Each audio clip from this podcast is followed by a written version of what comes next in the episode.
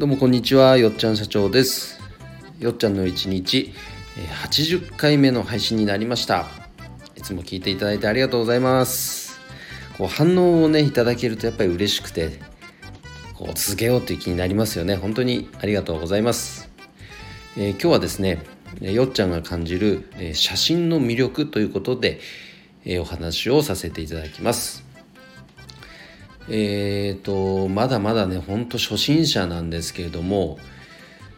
えー、デジカメ一眼レフ一眼レフをね持って、どこかこう出かける時にはこうパシャリと写真を撮る習慣を最近身につけています。まあ、お散歩しながらね写真を撮ったりとかまあ仕事柄あとねこうフラワーディレクターという仕事をしているのでやっぱお花の写真を撮ったりねこう自然の風景写真撮ったりそれが単純に楽しかったりもしてます。うん、でどうせ写真撮るならやっぱり綺麗な写真撮りたいなと思ってデジカメはもう何年か前に買ってたんですけど全然使いこなせてなかったんですけどここでもう一度改めてねちゃんと使おうと思ってえー、持ち歩くようにしていますやっぱりそれやりだすとね写真ってほんと素晴らしいなって思ってます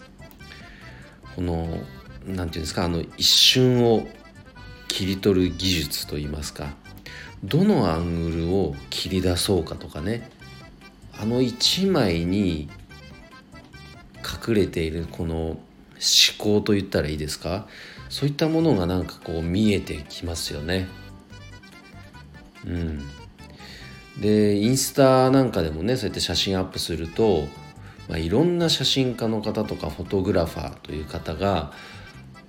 本当に上手だすごいなっていう写真いっぱいアップしてますよね、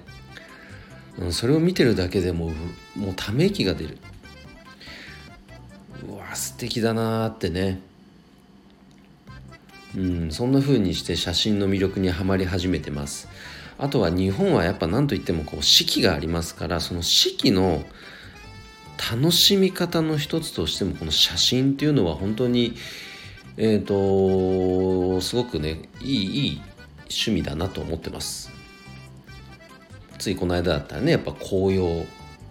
紅葉スポットに、家族で行ってね写真を収めるとか、そもそもそこに行こうっていう頭になったり。とこれからの時期だったらやっぱ雪景色ですよね。で春になったらまたお花が咲いてで夏になったら海とかもう本当に四季折々。でいろんな地域のやっぱ風景それを写真に収める。これは長続きしそうですね。うん。でフラワーディレクターと何度も言いますけどというお仕事もしている関係上やっぱりその自然というものとはやっぱり常にねこう密接に